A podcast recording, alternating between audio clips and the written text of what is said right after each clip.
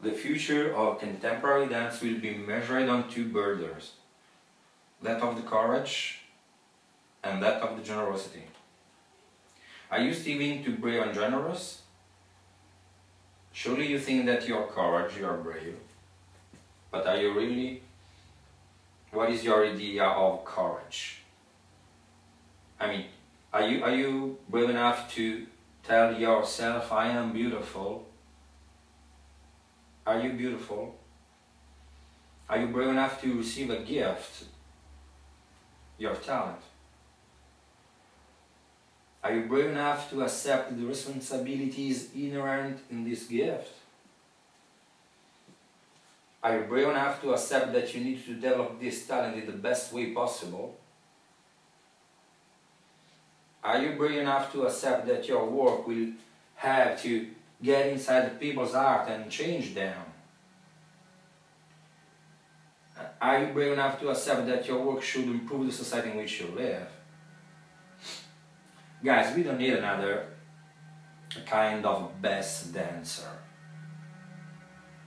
We need the missing dancer. It's as simple as that. We don't need two more laps. We don't need higher jumps.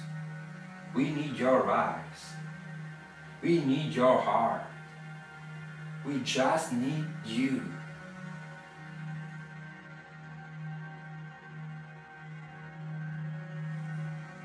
The phrase that Vittorio Ottolenghi repeated most frequently to me was Remember that people will come to see who you are, not what you do.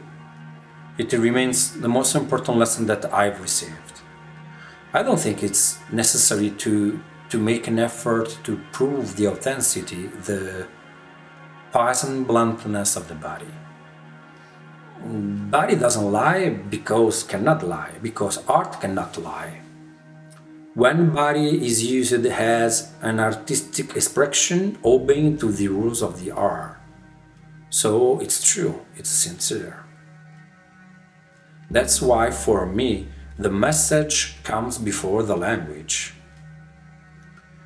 i know artists whose image is totally betrayed by their work um, I mean, people fall asleep during dance performances not because they are not seeing anything, but because they are not feeling something.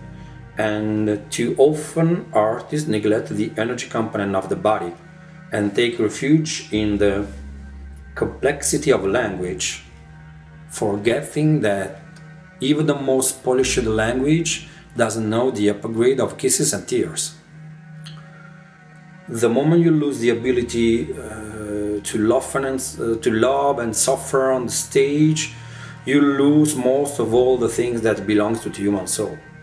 Uh, I guess that Jung was right when he say, mm, you know all the theories, dominate all the techniques. However, to touch a human soul, you just be another human soul.